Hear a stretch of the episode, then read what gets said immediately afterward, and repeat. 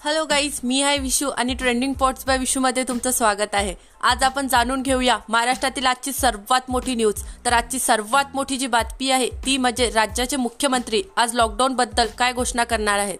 कारण राज्यात प्रचंड प्रमाणात जाणवत असलेला लसीचा तुटवडा ऑक्सिजन पुरवठ्यामध्ये कमतरता आणि गेले काही दिवस सातत्याने वाढत चाललेली रुग्णसंख्या आणि वाढता मृतांचा आकडा या सर्व समस्यांमधून जात असताना आता राज्यातील सामान्य जनतेचे लक्ष लागून आहे. ते म्हणजे मुख्यमंत्री उद्धव ठाकरे यांच्या आजच्या निर्णयावर.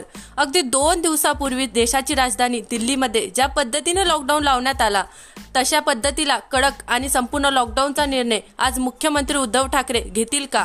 याकडे महाराष्ट्रातील सामान्य जनता लक्ष देऊन आहे. तर ट्रेंडिंग पॉट्स बाय विशूमध्ये मी आपल्याला याबद्दल अपडेट देत राहणार. हा होता आजचा एपिसोड एकत्र राहा trending pots by Vishu.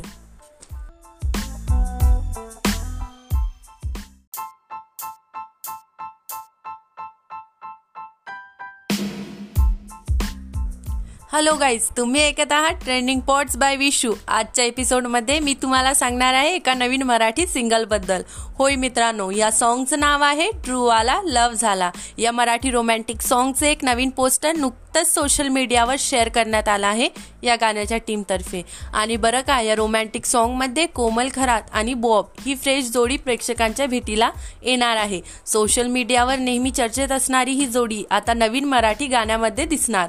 म्हणून चाहत्यांना सुद्धा उत्सुकता लागली आहे. Lyrics writer composer Raj Irmali हे या गाण्याला प्रेझेंट करणार आहेत. तुर्तास तरी हे गाणे कमिंग सून आहे. यावर्षी कोमल खरात आणि बॉब यांच्या या नव्या कोऱ्या मराठी सिंगलची प्रेक्षकांना प्रतीक्षा आहे. लवकरच भेटूया पुढच्या एपिसोडमध्ये एकत्र हा ट्रेंडिंग पॉट्स बाय विशू